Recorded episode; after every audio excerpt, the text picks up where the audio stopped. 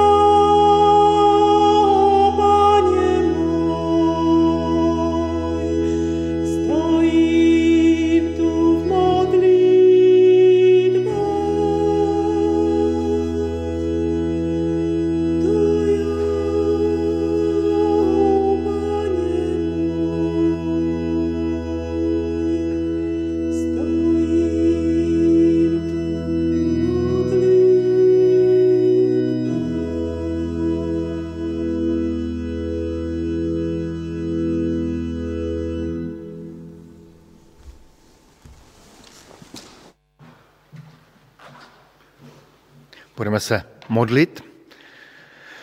Pane Bože, děkujeme ti za dnešní ráno, za tu jedinečnou možnost v den, který si oddělil, se před tvou tváří stišit, naslouchat tvému slovu, vyslovovat modlitby, vyslovovat slova chvál tobě. A tak ti za to velmi děkujeme, za tuto možnost i za, za to, že jsi to tak ustanovil, že máme ten sedmý den k tomu, abychom eh, na tebe na prvním místě mysleli. Děkujeme ti, pane Bože, za tvoji lásku, o které smíme slyšet, kterou si můžeme uvědomovat a kterou můžeme přijímat. Děkujeme ti za příběh tvého syna, Pána Ježíše Krista, za jeho smrt, za jeho vzkříšení, za naše hříchy. A děkujeme ti za dar Ducha Svatého, za to, že tvůj duch i v tuto chvíli je s námi, tak jak si to zaslíbil. A jenom, nejenom s námi zde v sále, ale i s námi, kteří jsme u obrazovek a sledujeme eh, celý průběh bohoslužeb. A tak tě prosíme, aby si nás zmocňoval a ty proudy svého ducha vyléval do srdcí každého z nás. Amen.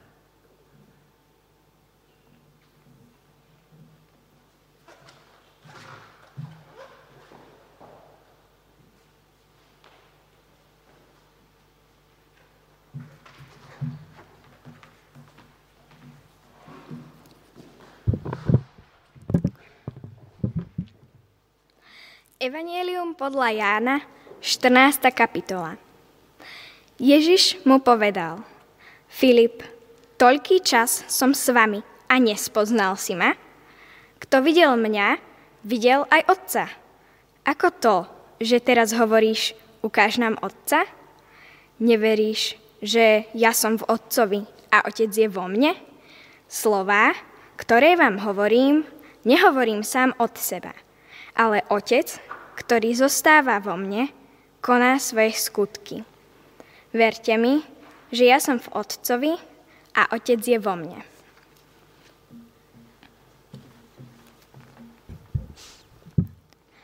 Evangelium podľa Lukáša, 15. kapitola.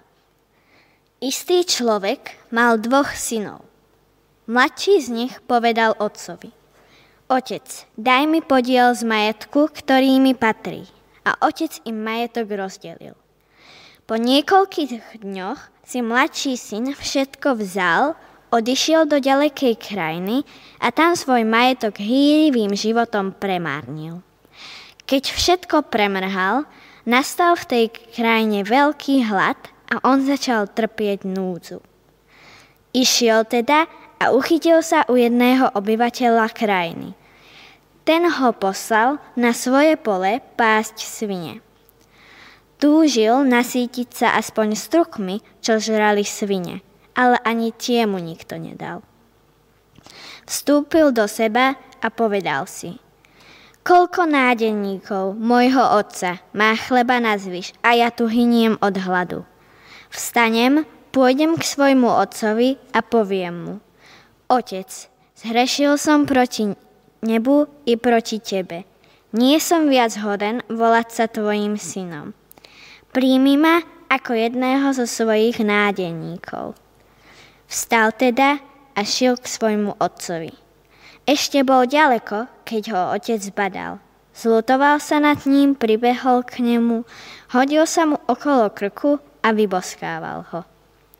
Syn mu povedal, Otec, Zhrešil som proti nebu i proti tebe. Nie som viac hoden volať sa tvojim synom. Ale otec povedal svojim sluhom. Prineste rýchlo najkrajšie rúcho a oblečte ho. Dajte mu prsten na ruku a obuv na nohy. Priveďte vykrmené tela a zabite ho. Jedzme a radujme sa, lebo tento môj syn bol mŕtvy a ožil. Bol stratený a našiel sa. A všetci sa začali radovať. Starší syn bol na poli. Keď sa vracal a bol už blízko domu, počul hudbu a tanec. Zavolal si jedného zo sluhov a vyzvedal, čo sa deje. Sluha odpovedal, prišiel tvoj brat, tvoj otec zabil vykrmené tela, lebo sa vrátil zdravý. Starší syn však, sa však nahneval a nechcel vojsť, ale otec vyšiel a prehováral ho. On však povedal odpovedal otcovi. Pozri, toľko rokov ti slúžim. Nikdy som neprestúpil tvoj príkaz. A mne si nikdy nedal ani kozliatko, aby som sa zabavil so svojimi priateľmi. No keď prišiel tento tvoj syn, ktorý ti premárnil tvoj majetok s neviestkami, pre neho si zabil vykrmené tela. Ale otec mu povedal, syn môj, ty si stále so mnou a všetko, čo mám, je tvoje. Ale teraz sa patrí veseli a rad, veseliť a radovať, lebo tento tvoj brat bol mŕtvý a ožil. Bol stratený a našiel sa.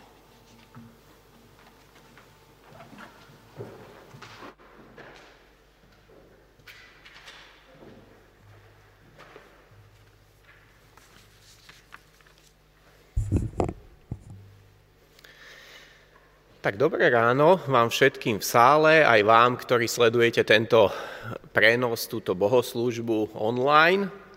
Srdečne vás pozdravujem aj v mene nášho cirkevného zboru vo Svetom Júre.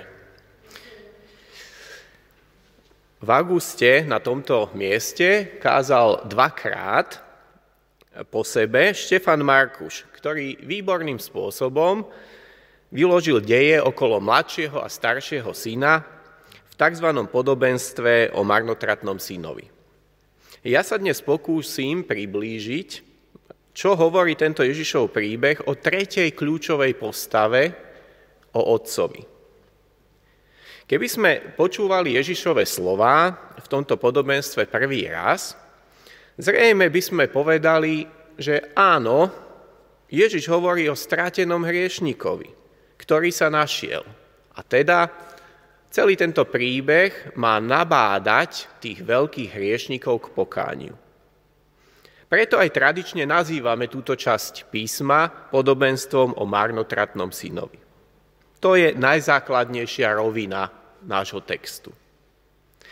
No keď vnímame kontext, a teda aj začiatok 15. kapitoly Lukášovho Evanielia, tak vidíme druhú rovinu. Približovali sa k nemu mýtnici a hriešnici, aby ho počúvali, farizei a zákonníci však reptali, tento prijíma hriešnikov a jedáva s nimi. Teda tú druhú rovinu tvorí starší brat, v ktorom sa môžu spoznať tí farizei a zákonníci a v dnešnej dobe aplikačne typologicky starší bratia. Teda možno tí nerebeli, poctivci, perfekcionisti, Tí, ktorí celý čas zostávajú v otcovom dome. Možno dietky církvy. No ja sa dnes zameriam na tretiu rovinu. Pozriem sa na toto podobenstvo podobenstiev ako na posolstvo o milosrdnom a láskavom otcovi.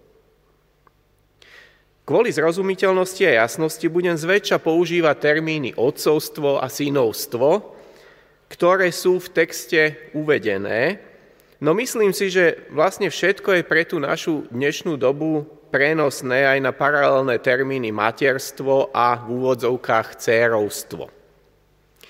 Tým chcem povedať, že toto nie je iba kázeň o mužoch a pre mužov. Poďme sa pozrieť na ten náš text. Mali by ste na obrazovke vidieť text e, toho podobenstva, Vôbec nevadí, ak teraz neviete to prečítať celé, pretože možno je to drobným písmom. Išlo mi o to, aby ste videli, kde sú tie žlté a červené slova. A teda, že v tom texte sa slovo otec nachádza 14 krát a slovo syn, ktorý, ktoré hovorí o oboch synoch, iba 10 krát. A možno si všímajte, kde sú tie červené slova. Na začiatku, potom viac ich je v strede a potom na konci. Slovo otec sa vyskytuje postupne v štyroch situáciách. Na začiatku ako ten, ktorý je oslovený a rozdeluje majetok. Ďalej v myšlienkach mladšieho syna, keď sa ten nachádza na dne. Potom tretia situácia v stretnutí s mladším synom, no a napokon v stretnutí so starším synom. Otcová prítomnosť a konanie jednoducho prestupuje celým tým príbehom. Brat Markuš spomínal Rembrandtov obráz Návrat marnotratného syna. Keď si ho pozorne pozrieme, tak detailne, nakoniec prídeme na to, že aj centrálnou postavou tejto malby je otec a nie syn. Prejdeme teraz spolu tie štyri situácie, v ktorých nachádzame otca a niečo si o nich povieme. Teda na začiatku je otec akoby v úzadí. Istý človek mal dvoch synov, mladší z nich povedal otcovi, otec daj mi podiel z majetku, ktorý mi patrí a otec im majetok rozdelil. Synová nehorázna prozba o rozdelenie dedictva počas života otca. A otcova pokojná a pokorná reakcia, uvoľňujúca syna ku slobode ísť vlastnou cestou.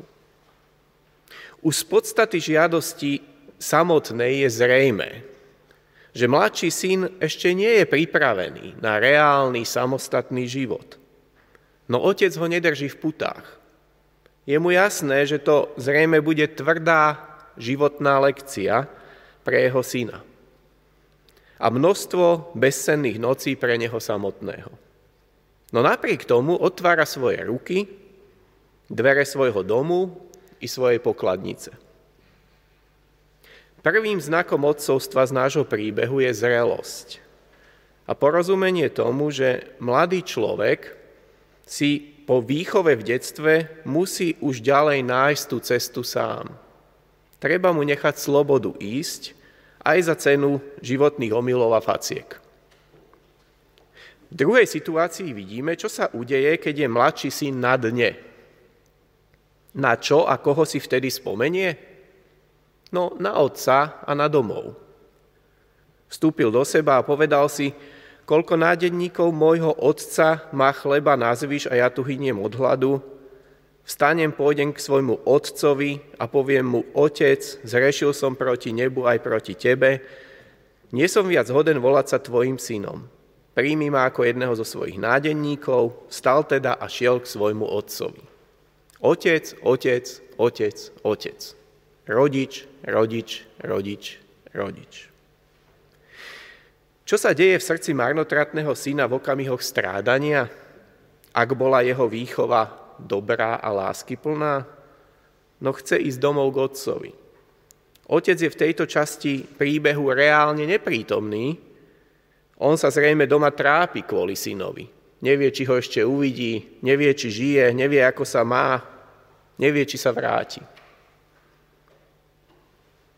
No to dobré otcovstvo, materstvo, rodičovstvo žije v synovi, cére, aj vo fázach života, keď sa rodičom zdá, či to všetko vôbec malo zmysel. A my, rodičia tínedžerov, či už aj dospelých detí, ktoré sa nám teraz dajú byť stratené, jednoducho žijeme vo viere, že aj v srdciach tých našich detí, ktoré sme sa snažili vychovať vo viere, láske, nádeji, sú zasiaté slova, obrazy, postoje, objatia a že sa raz aj vďaka ním vrátia domov k Otcovi s veľkým O. A samozrejme sa modlíme aj za všetkých stratených, aby v Bohu uvideli láskavého a milosrdného Otca. Prišli k nemu s prozbou o odpustenie a vstúpili na oslavu pripravenú aj pre nich. Tretia časť podobenstva je vyvrcholením. Ešte bol ďaleko, keď ho otec badal. Zľutoval sa nad ním, pribehol k nemu, hodil sa mu okolo krku a vyboskával ho. Syn mu povedal, otec, zrešil som proti nebu i proti tebe. Nie som viac hoden volať sa tvojim synom. Ale otec povedal svojim sluhom, Prineste rýchlo najkrajšie rúcho a oblečte ho, dajte mu prsten na ruku, obuv na nohy, privedte vykrmené tela a zabite ho, jedzme a radujme sa, lebo tento môj syn bol mŕtvý a ožil, bol stratený a našiel sa. Otec uvidí syna a rozpozná ho, keď je ešte ďaleko. Má ľútosť, beží naproti nemu, hodí sa mu okolo krku a vyboskáva ho. Pamätám si, keď som eh, prišiel domov z nejakej služobnej cesty, keď boli naše deti ešte malé, hneď ako ma zbadali v bráne, stalo sa presne to, čo urobil ten otec. Bežali radosne celou silou naproti mne, hodili sa mi do náručia a vykríkli radostné tatino. Otec v našom príbehu jedná extravagantne, nezvykle, ako dieťa. Dáva nabok konvencie, to, čo sa má, čo sa očakáva. To, čo urobí navonok, je odrazom jeho vnútra plného lásky, milosrdenstva, vzťahovosti. Netvári sa urazene. Ani ho nenapadne jednať so synom odmerane ako so sluhom. Raduje sa, dáva mu zovňajšie znaky synovstva, rúcho, prsteň, obu a prikazuje, aby sa začali veľkú párty. Prečo? Lebo jeho syn ožil, jeho syn sa našiel. Kenneth Bailey hovorí, akokoľvek mohol byť otec v danej dobe na Strednom východe vnútorne šťastný, že vidí opäť svojho syna, žiaden starší, rešpektovaný muž, vlastník pánstva, by sa nezneúctil takým nedôstojným spôsobom, aby bežal pozdraviť syna. Taktiež by neprerušil synovú reč, kým by nevyslovil úplné pokánie a taktiež by neprejavil také vytrisknutie emócií náklonnosti. Byť extravagantne milujúci, milosrdný, radosný. Netváriť sa urazene, nejednať z pozície moci, práva, autority, Výzvy ako hrom aj pre to naše rodičovstvo. Ako aj pre misijný postoj voči strateným. A Ježiš tu samozrejme ilustruje vzťah medzi Bohom a hriešnikom, márnotratníkom.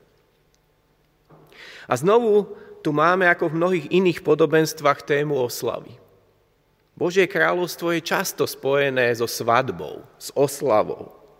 Boh ako hostiteľ veľkej párty, kde je hojnosť všetkého a plnosť radosti.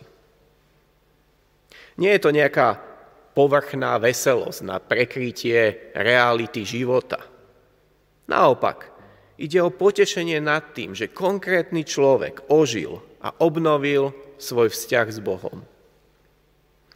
Tak aj v nebi bude väčšia radosť nad jedným hriešnikom, ktorý robí pokánie ako nad 99 spravodlivými, ktorí pokáne nepotrebujú. Ale toto ešte nie je koniec nášho príbehu. Skvelého odcovstva a zrelého duchovného nastavenia. Je tu ešte druhý, starší syn. Starší syn bol na poli. Keď sa vracal a bol už blízko domu, počul hudbu a tanec. Zavolal si jedného zo sluhov a vyzvedal sa, čo sa deje. Sluha odpovedal, prišiel tvoj brat – Tvoj otec zabil vykrmené tela, lebo sa vrátil zdravý. Starší syn sa však nahneval a nechcel vojsť, ale otec vyšiel a prehováral ho. On však odpovedal otcovi, pozri, toľko rokov ti slúžim, nikdy som neprestúpil tvoj príkaz a mne si nikdy nedal ani kozliatko, aby som sa zabavil so svojimi priateľmi.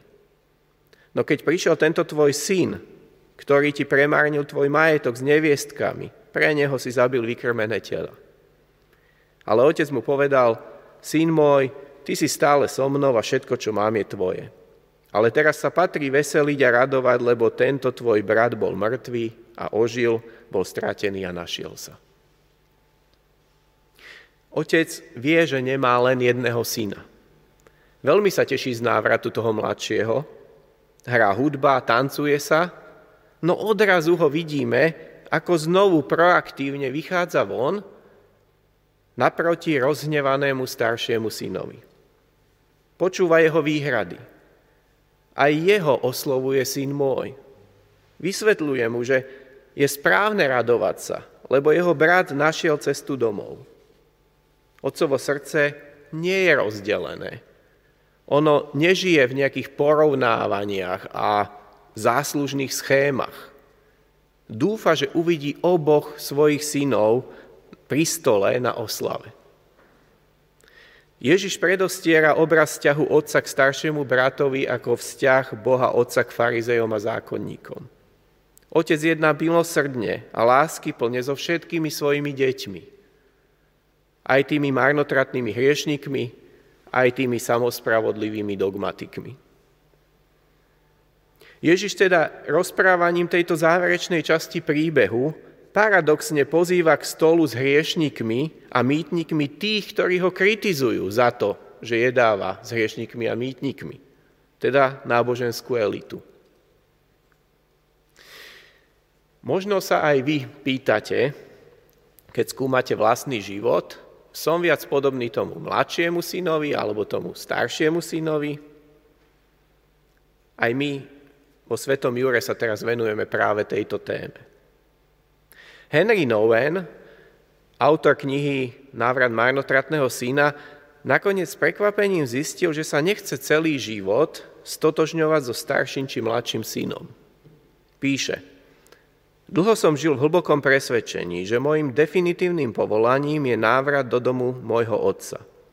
Stalo ma to veľa duchovnej práce presvedčiť staršieho i mladšieho syna v sebe samom, aby sa obrátili a prijali otcovú vítajúcu lásku. V skutočnosti sa stále vraciam, a to v nejednej oblasti. Ale čím bližšie prichádzam domov, tým jasnejšie si uvedomujem, že nad pozvaním k návratu zaznieva ešte aj iné pozvanie. Je to pozvanie stať sa vítajúcim otcom, ktorý pozýva na oslavu. Teraz vidím, že ruky, ktoré odpúšťajú, utešujú, uzdravujú a ponúkajú slávnostnú hostinu, musia byť moje vlastné ruky. No, ale ako sa stať zrelým, milosrdným, láskyplným, tým, ktorý bude brať bremeno zodpovednosti na svoje plecia? Ako žiť život skutočného odpustenia? Ako dávať deťom slobodu a čakať doma, kým sa vrátia? Noven píše, nemôžeme navždy zostať deťmi. Nemôžeme stále iba ukazovať na svojho otca ako na ospravedlnenie svojho života. Musíme nájsť odvahu, aby sme vystreli svoje ruky v požehnaní a prijali s najväčším milosrdenstvom svoje deti, bez ohľadu na to, čo voči nám cítia alebo ako o nás rozmýšľajú. Viem, že toto je radikálna vízia. Chápem, že mnohí z nás nemali alebo nemajú dobré príklady vo svojich otcoch či mamách. Uvedomujem si, že do istej miery sa stále oprávnene vraciame do roli jedného z dvoch synov. A hovoríme vedome či nevedome Bohu, ja sa vlastne až tak nechcem transformovať do role nejakého duchovného otca či mamy. Pretože tá latka je vysoko. Ale ani sa nepokúsiť smerovať k osobnej a duchovnej zrelosti, k posveteniu, k tomu, aby sme boli ako Ježiš, nie je pre skutočného nasledovníka Krista vlastne možnosťou. Čítali sme dnes aj text z Jánovho Evanielia, v ktorom sa krásne odzrkadluje jednota otca a syna. Dospieť ako syn do zrelosti otca, ako dcéra do zrelosti matky, do obrazu otca z nášho podobenstva. Nielen zostárnuť, ale sa stať duchovným rodičom tak pre svoje deti, ako aj pre všetkých stratených a marnotratných, samospravodlivých a náboženských. Skúsme teraz na záver sledovať dve veci naraz. Položte si pred seba svoje ruky dlaňami nahor, pozrite sa na ne a zároveň skúste sledovať aj Rembrandtov obraz. Jeho úplným centrom sú otcové ruky. Sú však akoby odlišné. Tá ľavá ruka, dotýkajúca sa synovho pleca, pôsobí mocne. Prsty sú roztiahnuté a zakrývajú z časti rameno a chrbát. Palec akoby trochu tlačil. Tá ruka je pevná a jemná súčasne. Pravá ruka je iná, nepritláča. Je jemná, mekká, nežná. Prsty sú blízko seba a majú taký elegantný vzhľad. Ruka pokojne spočíva na synovom chrbte. Chce pohľadiť a poskytnúť útechu. Je to akoby ruka matky. Otec na obraze nie je iba vznešený patriarcha. Je v ňom aj to nežné, jemné, ako, akoby materinské. Dotýka sa syna mužskou i ženskou rukou. Posilňuje a utešuje. Akoby mužskosť a ženskosť, otcovstvo i materstvo boli prítomné v obraze otcových rúk. Mne sa zdá, že je to krásny obraz toho, že tak synovia ako aj céry môžeme byť stratenými. Ako mladší či starší súrodenci. No otázkou je, či sme ochotní nechať sa prijať. Nechať sa nájsť.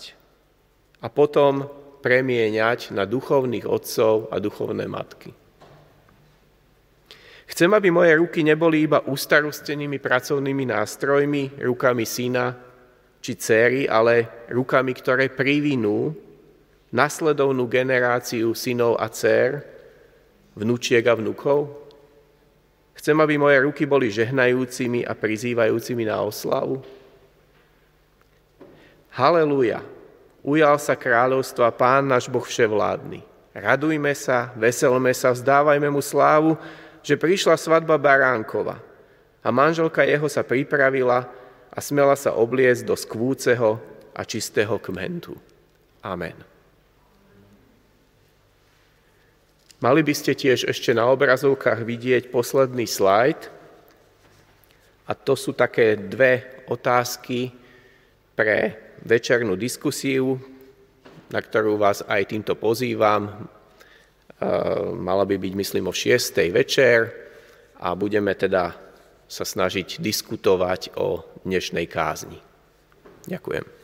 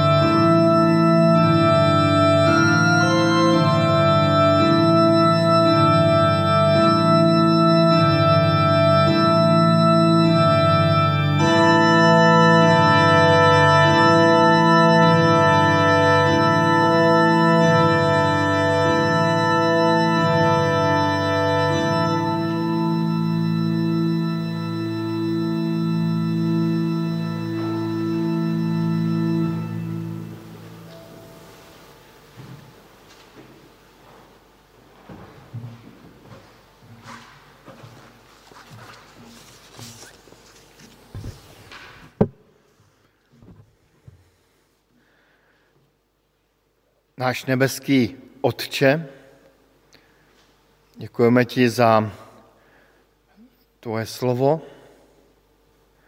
děkujeme ti za tvoji péči o nás, děkujeme ti i za tvou svobodu, kterou nám dáváš. Děkujeme ti za tvoje odpuštění, s kterým nás vítáš, když se k tobě vracíme. Děkujeme ti za tvou lásku, která se nikdy nezměnila, ať to bylo v době, kdy jsme od tebe odcházeli, nebo když jsme se rozhodli vrátit se, nebo když jsme se ocitli v tvé náruči, nebo když jsme tu tvoji lásku nevnímali. Děkujeme ti, že tvoje láska trvá a že je navěčky spečetěna i smrtí tvého syna, Pána Ježíše Krista. A také tím slavným skříšením. Děkujeme ti, pane Bože, za dnešní možnost se zamyslet nad tím vzácným příběhem a e, děkujeme ti i za to, že v duchu toho příběhu tebe můžeme oslovovat jako svého nebeského Otce v modlitbě, kterou nás učil tvůj syn, Pán Ježíš Kristus.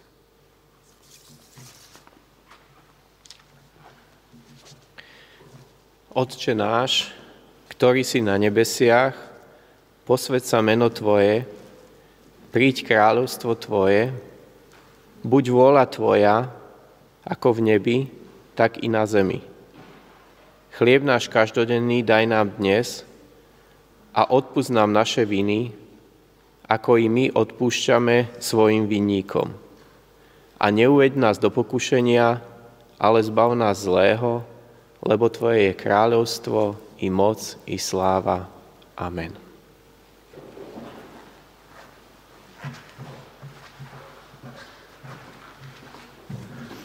Slyšme závěrečné požehnání. Ať hospodin vám žehná a chrání vás. Ať hospodin obrátí tvář svou k vám a je vám milostiv. Ať hospodin rozjasní svou tvář nad vámi a obdaří vás pokojem. Nech tak učiní pro velké milosrdenství a pro přepevnost svých zaslíbení a pro jméno svého syna, Pána Ježíše Krista. Amen.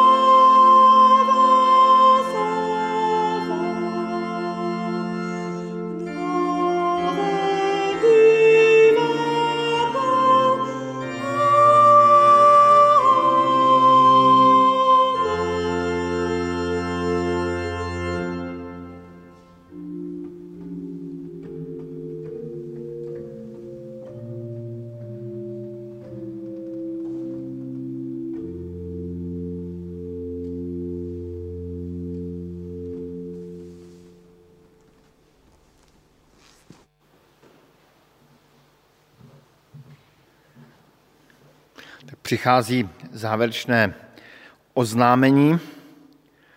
Dnes večer vás zveme na diskuzi k téme kázně.